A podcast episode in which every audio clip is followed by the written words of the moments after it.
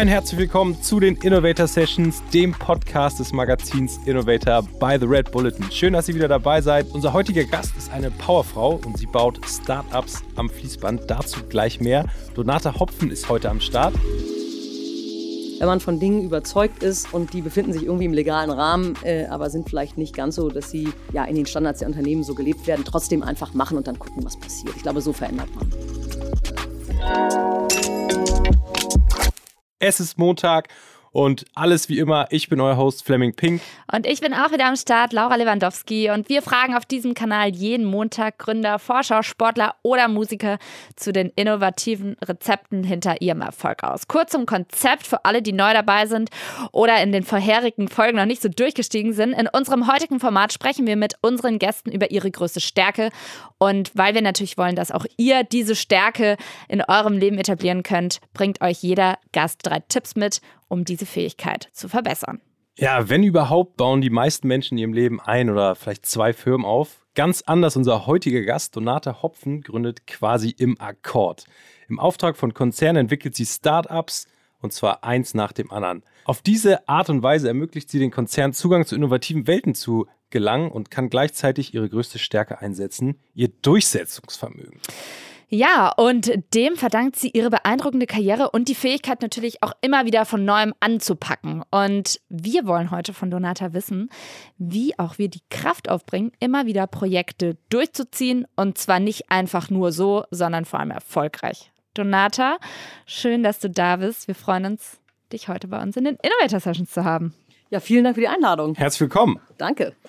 Ähm, wir sitzen hier in einem wunderschönen Studio in Berlin. Ähm, Du selber bist, glaube ich, Hamburgerin, aber Wahlberlinerin. Ist das richtig? Genau, ich bin äh, im Jahr 2000 nach dem Studium nach Berlin gekommen, weil hier waren alle und äh, machten alles und ich wollte einfach irgendwie anfangen zu arbeiten und dachte mir, dann gehe ich doch dahin, wo es am coolsten ist. Und das war in Berlin und da bin ich hängen geblieben. Berlin ist ja auch so ein bisschen die Startup-Metropole Deutschlands, vielleicht sogar auch zum Teil Europas. Das ist jetzt auch so ein bisschen dein Gebiet. Ähm, darüber wollen wir heute ganz viel reden. Ähm, erzähl uns einmal kurz und auch gerade unseren Zuhörern da draußen ähm, von deinem Weg. Gerne.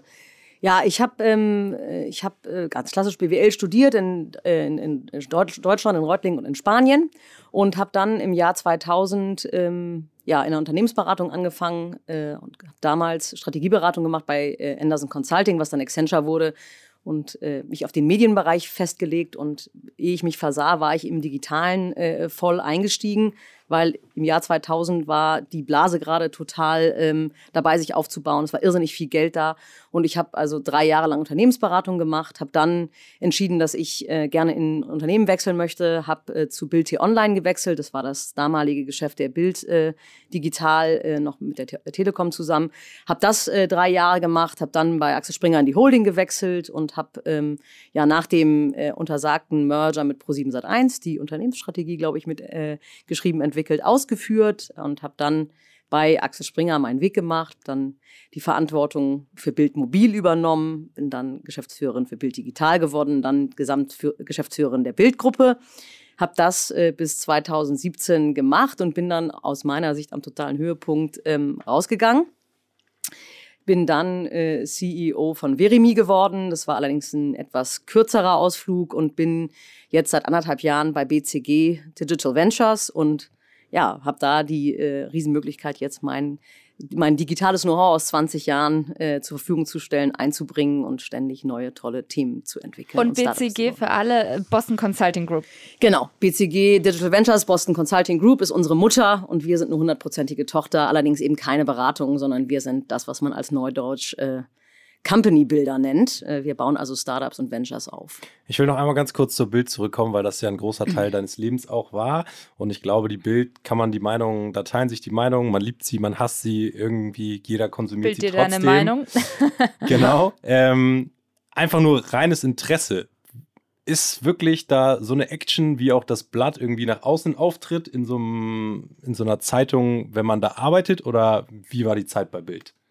Ah, super Zeit, ne? Also ich bin jetzt schon seit drei Jahren nicht mehr dabei, das heißt, also ich kann die Fragen jetzt für heute nicht beantworten, aber damals, äh, ne, Digitalisierung, Medien waren die ersten, die davon so betroffen waren. Wir mussten alles im Prinzip neu erfinden, uns ständig hinterfragen. Ähm, ja, im Prinzip neue Wege gehen, ähm, ständig mutig sein. Und da war schon wahnsinnig viel los. Und ich glaube, was das journalistische Geschäft, auch die ganzen kaufmännischen Themen, die dazugehören, unterscheidet, ist, dass du einfach quasi abends deinen Tisch leer räumst und am nächsten Tag wieder neu startest und du ständig Druck hast zu produzieren. Ja, es ist also anders als bei einem langen Projekt, wo du immer Phasen hast. Hier ist entweder die Geschichte halt fertig oder sie ist am Ende des Tages dann nicht mehr, nicht mehr werthaltig. Ja, und deswegen hast du schon eine unglaubliche Dynamik in, in diesen Häusern. Und ich glaube damals, also 2003 und dann bis 17 war ich da. Da sind wir schon durch drei, vier große Transformationswellen gegangen. Ne? Also vom Papier auf den digitalen Schirm, vom digitalen Schirm aufs Handy, dann gab es plötzlich Apps, dann gab es plötzlich den großen TV-Screen, wo du irgendwie bewegte Bilder erzielen wolltest und dann Social Media. Und für so eine Medienmarke bedeutet das, dass du dich wirklich von neu auf erfinden musst. Und das eins, zwei, drei, vier, fünf Mal. Ja. Hm. Wenn man sich jetzt einen Schnelldurchlauf durch dein Leben so anhört, da denkt man sich so, okay, wow, äh, nicht nur was du gemacht hast, sondern auch welche Position du innehattest. Und wie war das bei dir jedes Mal, wenn du was Neues angefangen hast? Ist es ja auch für viele, die jetzt was Neues anfangen, immer erstmal eine Challenge. Aber wie hast du es geschafft, dich schnell in Themen reinzufuchsen oder, sage ich mal, auf deinem Gebiet auch Verantwortung zu übernehmen, dir das selber zuzutrauen? Also ich habe das große Glück, und das habe ich, glaube ich, auch so ein bisschen äh, herausgefordert, dass ich immer ähm, mit Themen zu tun hatte, die mich wirklich interessieren. Also ich habe es geschafft, eigentlich immer mein Hobby zum Beruf zu machen. Und ich glaube, ich habe die Gabe oder auch das Problem, dass mir meistens nach drei Jahren langweilig wird. Also ich bin jemand, der sich leider echt schnell langweilt. Und ähm, das hat dazu geführt, dass ich mich immer umgeschaut habe, wie kann man Dinge weiterentwickeln, wie kann ich mich vielleicht nochmal weiterentwickeln, wie kann ich mich nochmal neu erfinden. Und diese Neugierde und diese Unruhe haben dazu geführt, dass ich eigentlich dann auch immer sehr daran interessiert war, wieder was anderes zu machen. Ja, und ich glaube, das hat mir dann auch so vielleicht die Angst genommen, davor größere Schritte zu machen oder tatsächlich dann neue Verantwortung zu übernehmen ähm, weil es mich eigentlich immer inspiriert hat. Ja, und ähm, ich habe immer klare Bilder. Äh, äh wenn ich eine Aufgabe übernehme, ne, wie, wie, kann das aussehen? Was kann ich da für eine Veränderung gestalten und was kann ich da, was kann ich da im Prinzip ähm, bewerkstelligen? Und diese Bilder haben mir geholfen, das dann auch später tatsächlich dahin zu bringen, wo ich dachte, dass es hin muss. So. Hm, und wenn du jetzt äh, mal auf deine aktuelle Situation guckst, du bist jetzt bei BCG, ihr baut innovative Startups. Wie kann man sich denn da so einen Alltag bei dir vorstellen? Hm. Also ähm, äh, Alltag so richtig gibt es nicht. Ähm, und ich glaube, das ist auch das, was mir so eine Freude macht. Also wir arbeiten mit, mit, mit großen Konzernen zusammen oder auch mit Mittelständlern, Familienunternehmen, ähm, die Chancen in der Digitalisierung sehen ähm, oder denen wir helfen, diese Chancen zu identifizieren. Und äh, das tun wir, indem wir nochmal neu denken und nicht einfach überlegen, wie würde man das Bestandsgeschäft äh, jetzt digitalisieren, sondern angenommen, man hätte die Möglichkeit, nochmal neu zu denken. Wie würde man äh, einen Teil des Geschäftes digitalisieren oder ein äh, Geschäftsfeld digitalisieren oder einen Prozess digitalisieren? Und das machen wir eben dann auf der grünen Wiese. Ja? Und dadurch, dass wir mit so vielen unterschiedlichen Partnern zusammenarbeiten, ist Teil meines Alltags heutzutage ähm, so Thema wie ähm, Healthcare, ja, also wie hilft man äh, Gesundheits, äh, im Gesundheitswesen, äh, wie hilft man Pharmaunternehmen, ähm, aber auch wie hilft man großen Konsumgüterherstellern oder auch B2B-Playern. Und äh, das sind natürlich dann jeweils ganz unterschiedliche ähm, Situationen, in denen ich mich befinde, die auch meinen Alltag gestalten, weil der Umgang mit unterschiedlichen Partnern ist natürlich auch äh, jeweils total anders. Ja, also insofern ich ich verkaufe diese Ventures, ich mache ganz viel Innovationsworkshops äh, und später auch die Umsetzung und das mit unterschiedlichen Partnern in unterschiedlichen Sektoren. Ähm, ja, glaube ich, äh, beantworte die Frage, dass ich eigentlich keinen Alltag habe, sondern äh, keine Langeweile aufkommt. Ja. Sind, das sind jetzt also hauptsächlich große Companies, die frischen Wind brauchen oder auch gerade, du hast es eben schon angesprochen, Digitalisierung oder einfach ähm, gewisse Themen neu erfinden. Ähm, sind die mittlerweile bereit dazu, weil man ja immer so ein bisschen das Gefühl hat, so große Schiffe fahren extrem langsam ähm, und du bringst da den Speed wieder so ein bisschen rein. Da muss man ja einfach, was hier heute auch Hauptthema sein wird, eine große Durchsetzungskraft haben und Überzeugungskraft. Wie ist da so deine Erfahrung mit den, mit den großen Unternehmen? Ähm, verändert sich das seit irgendwie ein paar Jahren? Weil gefühlt so die letzten äh, ja, ich gucke jetzt noch auf die letzten zehn Jahre, Pi mal Daumen, ähm, waren die immer so, nee, unser Geschäft läuft, es läuft so weiter, aber waren immer so einen Schritt hinten dran an alles, was so moderne äh, Fortschritte angeht. Also erstmal glaube ich nicht, dass es die Kategorie die Unternehmen gibt, weil die Unterschiede schon gewaltig sind. Es gibt einige, die haben eine Riesenchance früh in der Digitalisierung gesehen und sich aus meiner Sicht sehr gut aufgestellt. Und es gibt die, die jetzt merken, wuh, wuh, wuh, die Digitalisierung müssen wir doch viel, viel stärker beschleunigen, als wir ursprünglich dachten. Ich glaube, dass da jetzt auch die Corona-Krise nochmal äh, total unterstützt. Ich glaube, die Unternehmen haben erkannt, dass Technologie viel stärker in ihren Kern gehört weil es geht ja nicht um die Digitalisierung, sondern es geht darum, dass man einfach auch die gesamten Produktionsprozesse jetzt äh, beschleunigt und Technologie spielt überall eine Rolle, das erkennen die Unternehmen. Und deswegen gibt es Unternehmen, da geht es noch um die tatsächliche Einführung von digitalem, von digitalem Arbeiten. Bei anderen geht es darum, dass man wirklich jetzt den, den, den nächsten Prozess digitalisiert oder die nächste Geschäftsidee digitalisiert. Und ähm, die Herausforderungen und, und auch die Ausgangssituation sind, glaube ich, überall unterschiedlich. Ähm, wir helfen halt tatsächlich dabei, den Unternehmen, die Unternehmen an der richtigen Stelle abzuholen und auch so die richtige Sprache zu finden und, und die richtige Sicht auf die Unternehmen zu entwickeln. Ja, es funktioniert halt nicht ein Konzept für alle, sondern man muss schon genau verstehen, wo drückt der Schuh, wo wollen die hin, wie haben die es bisher gemacht und das ist für mich auch der Durchsetzungsvermögen. Ja, also Situationen zu lesen, Menschen zu lesen, Organisationen zu lesen und dann zu gucken, wie man in dem jeweiligen Konstrukt mit dem aus unserer Sicht für dieses Konstrukt beste, beste Ergebnis, ähm, wie man am besten hinkommt, ja. Hm. Und wenn du sagst, Menschen lesen, sag ich mal, Empathie ja wahrscheinlich auch auf einem gewissen Level dafür entwickeln, was sie wirklich brauchen. Ähm, war das ein Prozess bei dir? Also wenn du dich jetzt mit Anfang 20 vergleichst und heute, was hast du da so gelernt? Oder was ist so ein größtes Learning, das du teilen kannst? Also ich glaube, natürlich hilft Zeit. Ne? Und je öfter du Situationen hattest und je öfter du in Situationen ähm, gelesen hast, äh, wie die ausgelaufen sind, je, je besser lernst du das. Ich glaube, ich habe ähm, ganz starkes Bauchgefühl. Ähm, und ich habe auf mein Bauchgefühl auch eigentlich immer sehr gehört. Ja? Ich habe ein Gefühl dafür, was mir sagt, so, das ist hier alles gut und richtig oder hier musst du aufpassen, hier musst du vorsichtig sein, hier gibt es vielleicht Bedenken, diese Person musst du vielleicht stärker abholen, diese Person musst du erlaufen lassen, ähm, das könnte in der Gruppe die und die Dynamik jetzt entwickeln und ähm, das, das merke ich, das äh, Signal äh, ja, gibt mir meinen Bauch und ähm, da habe ich drauf, ich eigentlich äh, gelernt, drauf zu hören. Ja, und das hat mir in meiner Zeit total geholfen. Und als ich mir das bewusst gemacht habe, habe ich auch festgestellt, je mehr ich mich danach richte, je besser werde ich äh, in, in, dem, äh, was ich glaube, eben durchsetzen zu wollen. Hm. Du hast gerade schon davon gesprochen, du hast dich auch weitergebildet. Hast du auch Coaching in Anspruch genommen oder wie wächst man in solche Rollen rein?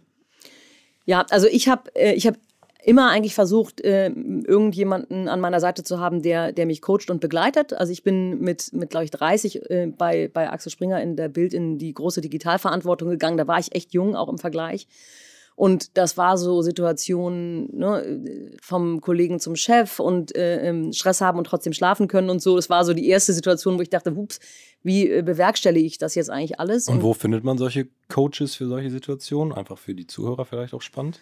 Also ich glaube, mittlerweile haben die guten Coaches eigentlich alle äh, Angebote auch im Netz. Also die sind alle irgendwie mit, mit Visitenkarten präsent. Und ansonsten glaube ich einfach wirklich Freunde fragen, Bekannte fragen. Ähm, wenn man sich da öffnet, dann merkt man erst, wie viele Leute da äh, gute Ideen haben. Und ich kann das nur empfehlen. Ja, man verbringt so viel Zeit im Leben immer Zweitmeinungen einzusammeln. Hm. Äh, nur für sich selber tut man es eigentlich nicht. Und ich glaube, wenn man sich selber reflektiert, dann lernt man und äh, das Leben wird deutlich einfacher und auch einfach äh, viel lustiger. Ähm, Stichwort nochmal Durchsetzungsvermögen. Falls sich Frauen gerade fragen, ob du damit jemals ein Problem hattest, dich vielleicht auch in männerdominierten ich will mal nicht sagen Branchen, man sagt ja immer, Medien sind weiblich, aber in der Führungsetage sind die Medien eher männlich. Also ich sag mal, im Journalismus sind es doch auch viele Frauen, habe ich jetzt zum Beispiel gemerkt. Aber ich glaube, so in der Führungsetage, wenn es dann immer höher geht, sind da schon viele Männer. Hattest du da mal irgendwie das Gefühl, du wirst nicht beachtet oder musstest dich da extrem durchboxen oder war das jetzt bei dir gar nicht so ein Thema? Also ich komme in der Tat aus einer Zeit, wo das Management, äh, äh, mit dem ich zusammengearbeitet habe, männlich war. Ne?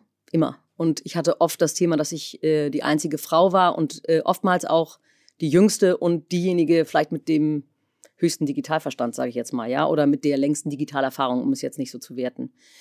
Ähm, und ich hatte nie ein Problem damit, mir Gehör zu verschaffen. Ich glaube, ich habe eine recht tiefe Stimme und das hat mir geholfen. Ähm, und ähm, ich habe es teilweise sogar als Vorteil empfunden, dass ich die einzige Frau bin, weil dadurch war ich immer Randgruppe und eine Randgruppe äh, ja, wurde dann irgendwie auch gehört. Ich finde es jetzt natürlich viel, viel besser, wo viel mehr Frauen um mich herum sind und ich auch immer geguckt habe, dass ich Frauen mir ähm, weiterziehe um mich herum, versuche zu scharen. Macht mir viel mehr Spaß, weil du einfach eine Ausgewogenheit hast, die einen Riesenunterschied macht äh, bei allem, bei Sicht auf Produkt, bei Sicht auf Kunde, bei, bei Meinungsvielfalt, bei also bei allem. Deswegen merke ich mit Rückblick, dass es wahnsinnig viel geändert hat in den 20 Jahren, die ich jetzt äh, im, im Arbeitsleben stehe.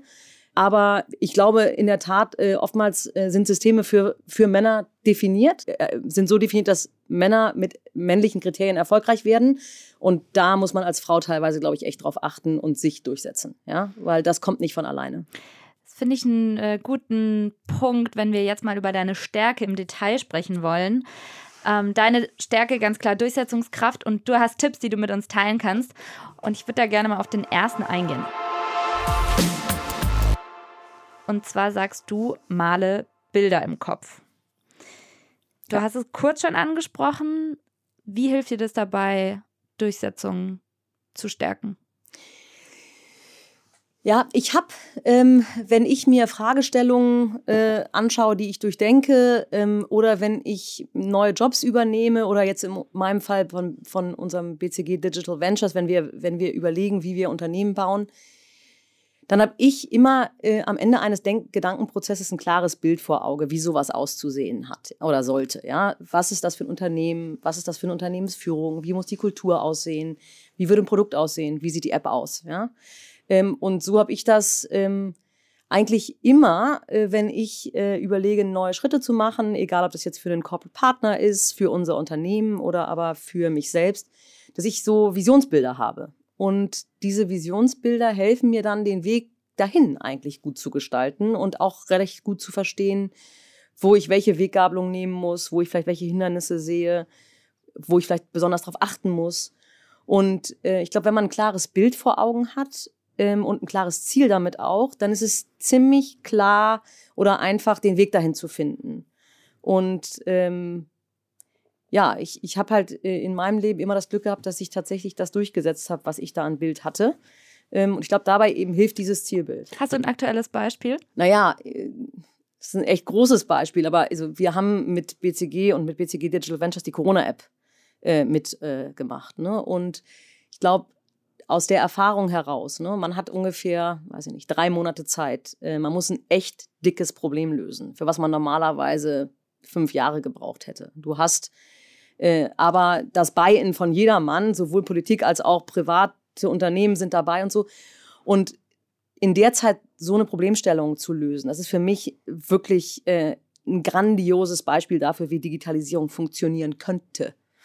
Und ich bin jetzt gerade dabei, mir ein Bild zu malen, wie man das vielleicht zum Beispiel im äh, Bildungssektor mal anwenden könnte. Gleiche, äh, ne, gleiche Themenstellung. Man hat irgendwie nur ein Jahr, in dem man echt was ändern will. Man hätte die Möglichkeit, jeden ähm, zu involvieren, äh, den man dabei braucht und jetzt mal ein Bild zu malen, äh, wie könnte das aussehen. Da entwickle ich gerade ein Bild und das ist natürlich ein Bild, was ich überhaupt gar nicht alleine durchsetzen kann. Aber ich glaube, wir brauchen für die Digitalisierung hier in, in, in Deutschland äh, insgesamt und vielleicht gerade in so Sektoren wie Bildung, Gesundheitswesen, klare Bilder, wie das in der Zukunft auszusehen hat und welche Rolle wir dabei spielen wollen. Und dann kann man versuchen, auf dem Weg dahin vielleicht ja, Komplizen zu finden, die einem irgendwie helfen, das umzusetzen. Ähm, das ist jetzt vielleicht ein etwas abstrakteres, sehr großes Bild.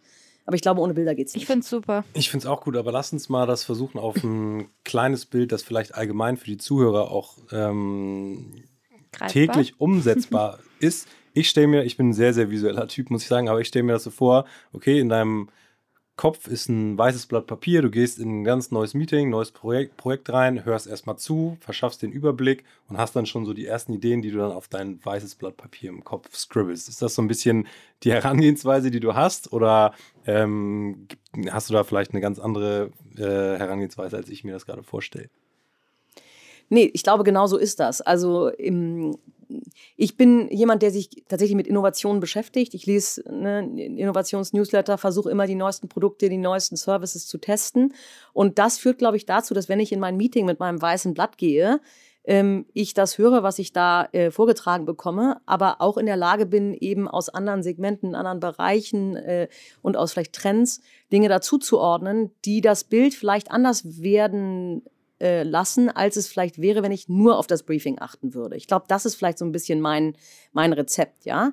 Also ähm, du brauchst die besten Leute mit dem, dem besten Know-how äh, äh, und dann musst du versuchen, aus meiner Sicht da noch echt Kreativität reinzubringen und dann kriegst du diese Bilder hin, die echt innovativ und cool sind. Hm. Und dir hilft wahrscheinlich ein konkretes Bild auch dazu, Nein zu sagen an den richtigen Stellen, weil du ja eigentlich schon viel mehr weißt, in welche Richtung du willst. Und ich glaube, das große Problem ist, dass sich viele Leute halt auch verzetteln, wenn sie noch nicht so eine konkrete Vorstellung haben, wo sie hinwollen. Ja, total. Also ich glaube, ne, es ist total wichtig, dass du genau weißt, welchen Konflikt du, du gehst und welchen nicht. Ähm, also wo ist es wirklich wichtig, dass du mit deiner Meinung durchkommst und wo ist es eigentlich egal. Also pick uh, your battles well äh, ist, glaube ich, eines der wichtigsten Themen. Ähm, man muss immer wieder in der Lage sein, sich aus der sehr operativen in eine vogelperspektivische hm, Sicht zu begeben und zu gucken, was ist eigentlich wirklich wichtig und wo setze ich meine Zeit und meine Prioritäten ein. Hm. Finde ich eine gute Überleitung auch zum zweiten Punkt. Und zwar lautet dein Tipp, finde Komplizen. Auch das hast du ja kurz schon angesprochen. Du brauchst einfach ein geiles Team um dich herum. Wie hilft dir dein Team, deine Visionen umzusetzen und die vor allem auch erstmal zu verstehen? Also im, im Digitalen ist es ja so, dass man eigentlich nichts alleine macht, sondern du bist nur so gut wie dein Team. Und also wir haben super coole Leute in, in unseren Truppen und ich hatte das Glück, dass ich mein ganzes Leben lang wirklich super coole äh, Teams und Kollegen, Mitarbeiter hatte und das ist eben auch jetzt der Fall. Und ähm, die wissen auch äh, im Detail natürlich viele Dinge viel, viel besser als ich und ich glaube, es ist halt total wichtig, dass man das hört dass man den Leuten, die man als Spezialisten holt, halt ganz, ganz viel Raum gibt und die zu Komplizen macht, die einem auch sagen, ne, hier ist es für mich wichtig, dass wir es so und so machen und das muss dann im Prinzip durchgesetzt werden. Und hier ist es eigentlich nicht so wichtig, da können wir irgendwie äh, auch gerne Kompromisse machen. Aber zu wissen, dass man ein Team hat, mit dem man durch dick und dünn gehen kann, äh, mit denen man sich unterschiedliche Wege ausdenkt ähm, und äh, mit dem man vielleicht auch Strategien und auch so äh, Problemstellungen diskutieren kann im Vorfeld und dann so einen so so ein, so ein Masterplan macht, ist, glaube ich, äh, total wichtig. Und ich glaube, es ist total wichtig zu wissen, wer sitzt mit dir im Boot und wer versucht, dein Boot gerade irgendwie anzubohren. Ja, also es ist gut, Komplizen zu haben äh, und zu wissen, wo die sitzen, aber es ist natürlich auch sehr gut zu wissen, wo die Feinde sitzen und äh, wer es dir gerade im Leben irgendwie schwer macht. Ja. Ähm, wie, wie ganz konkret, wie findet man denn oder was ist so ein, so ein Ablaufplan? Man hat eine Idee im Kopf und weiß, okay, ich kriege vielleicht nicht alles selber gewuppt, jetzt einfach mal allgemein gehalten. Wie geht man denn auf die Suche nach dem richtigen Komplizen für das Problem, was man maximal geil dann beheben möchte? Also ich bin, äh, ich bin jemand, ich ähm, mache ganz viel im Gespräch, ja. Und ehrlich gestanden finde ich jetzt die Corona-Krise deswegen echt, äh, äh, also nervig ist vielleicht ein falsches Wort, aber ich finde es wirklich anstrengend, weil normalerweise habe ich eine Idee und die teste ich dann aus gegen Leute, von denen ich weiß, dass sie von dem Thema äh, Ahnung haben oder Interesse haben. Und dann komme ich über die Gespräche, über so eine Vision, über so ein Bild, was ich habe, weiter und, und sehe halt, dass die Leute entweder echt total Lust drauf haben, das irgendwie mitzudenken und da dranbleiben, oder die Leute sagen, äh, vergiss es, ja.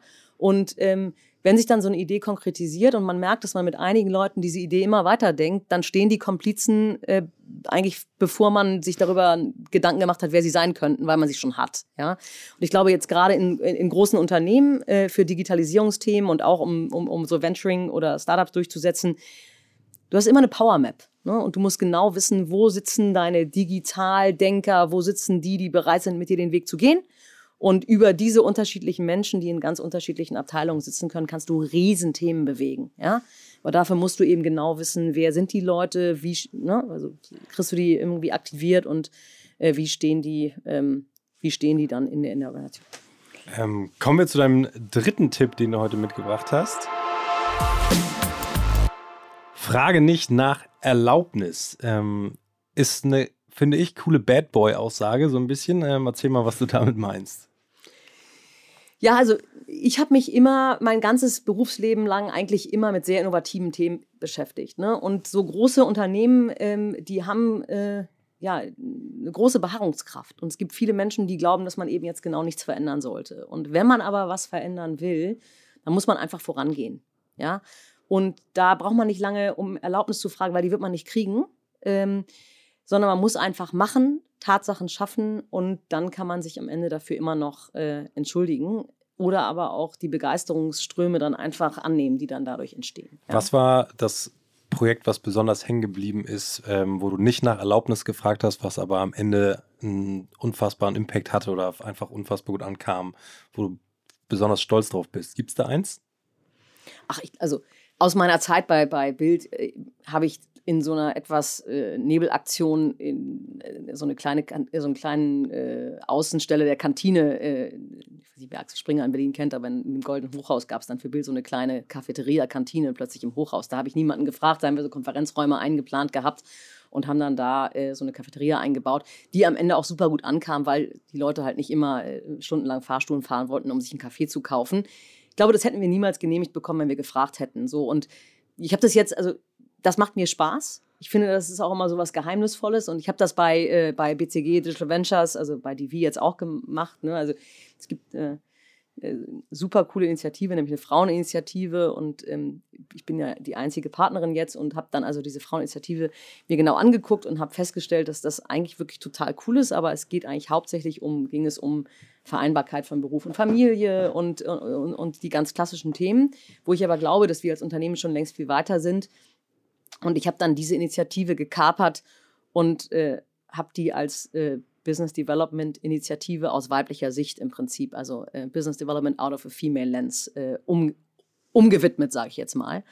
Weil wir festgestellt haben, es gibt eigentlich immer noch viel zu wenige Teams, die aus weiblicher Sicht Produkte, Themen entwickeln oder bewerten. Also egal, ob das jetzt Financial Services, also Finanzdienstleistung oder äh, Automotive-Themen sind oder auch Gesundheitsthemen. Und ähm, da haben wir also ja, über kurz, äh, kurzerhand diese Initiative gekapert und die bieten wir jetzt eben auch an, also mit Frauenblick auf Themen drauf zu gucken. Es kommt super gut an. Und ich glaube, wenn ich das auch vorher jetzt äh, da groß besprochen hätte, das wäre so nie gekommen, ja. Aber ähm, ja, wir machen es jetzt so, wir leben es so und alle sind dankbar. Ähm, aber ich kann nur empfehlen, also, weil ich auch Tipps geben soll, wirklich, also wenn man von Dingen überzeugt ist äh, und die befinden sich irgendwie im legalen Rahmen, äh, aber sind vielleicht nicht ganz so, dass sie ähm, ja in den Standards der Unternehmen so gelebt werden, trotzdem einfach machen und dann gucken, was passiert. Ich glaube, so verändert man. Glaubst du, Frauen sind da zurückhaltender als Männer? Kann sein, aber weiß ich gar nicht. Frauen sind ja oft sehr schlau und wissen, wie sie äh, kommunizieren müssen, um Dinge zu erreichen. Und ähm, also ich glaube, Mut ähm, ist jetzt nicht zwingend männlich oder weiblich. Hm. Aber ich kann auch nur Frauen, ne, also einfach machen. Das tut ja alles gar nicht weh. Man wird ja für nicht gehauen also ich habe auch schon die Erfahrung gemacht, dass ich halt in meiner Karriere relativ jung auch einfach Formate bei der Deutschen Presseagentur damals ähm, angefangen habe. Ich bin einfach nach London geflogen und alle haben immer gesagt, nee, das darf man nicht, das geht so nicht. Und es hat echt nur Vorteile mit sich gebracht. Ähm, am Ende wurde mir eine eigene Stelle in der Chefredaktion geschaffen. Und das hätte niemals gedacht, weil immer alle so devot waren und gesagt haben, nee, so machen wir das nicht. Also machen wir es die nächsten 200 Jahre auch so nicht. Ja, Systeme sind eben auch sehr angenehm, weil man sich in diesen Systemen äh, bewegen kann, ohne dass man äh, irgendwie denken muss ganz oft. Und wenn man anfängt, äh, diese Systeme herauszufordern, kann man super erfolgreich werden und sie verändern. Und ich glaube, man befreit sich oder macht sich zum Teil auch glücklicher in seinem Job, wenn man Sachen wagt, weil dann diese exciting Phase einfach so viel größer ist, wenn man weiß, okay, da stehe ich jetzt mit meinem Namen dahinter, aber ich kann halt auch was aufbauen. Und ich glaube, jeder, egal was er da draußen macht, kann sich kleine Challenges im Alltag suchen oder ein bisschen gucken, wie er das System durchbrechen kann. Man muss jetzt auch nicht gleich komplett die ganze Firma auf den Kopf stellen, aber auch einfach nur mal austesten, wie das ist, wenn man einen Schritt nach vorne macht, den man nicht abgefragt hat vorher. Ich glaube auch, dass es einfach spannend ist, wenn man so ein bisschen aus seiner Comfortzone rausgeht oder ähm, so neue Welten aufbricht, egal in welcher Situation Total. und sich in Situationen begibt, die man selber vielleicht noch nicht kennt, die das Umfeld nicht kennt und dadurch einfach, wie gesagt, diese neuen Welten aufbricht und ganz viel irgendwie bewegen kann. Ich finde, das äh, ist, glaube ich, mein Lieblingstipp sogar von, ja, von dahin dreien. Ähm, nichtsdestotrotz fasse ich nochmal alle drei kurz zusammen, denn ähm, damit ihr nochmal zu Hause mitschreiben könnt, Donata hat drei Tipps zur Durchsetzungskraft oder beziehungsweise zum Durchsetzungsvermögen heute mitgebracht. Der erste war, male Bilder im Kopf. Ähm, damit meint sie einfach, entwickle eine genaue Vorstellung und wende diese dann auch an, um bei der Durchsetzungskraft die richtigen Worte zu finden und diese Bilder zu verfolgen, um am Ende wirklich das Ergebnis vom Papier auch in der Wirklichkeit umgesetzt zu haben. Als zweites, finde die richtigen Komplizen. Ein Tipp, der, glaube ich, super wichtig ist. Und mein Lieblingstipp heute, frage nicht um Erlaubnis. Ähm, mach einfach und äh, entschuldigen kann man sich immer noch danach, aber einfach machen und mal gucken, was passiert. Es hat eigentlich immer nur was Positives. Man lernt viel über sich selber und äh, es öffnet einfach neue Welten. Das hast du so schön gesagt. Ich habe mir so viel Mühe gegeben.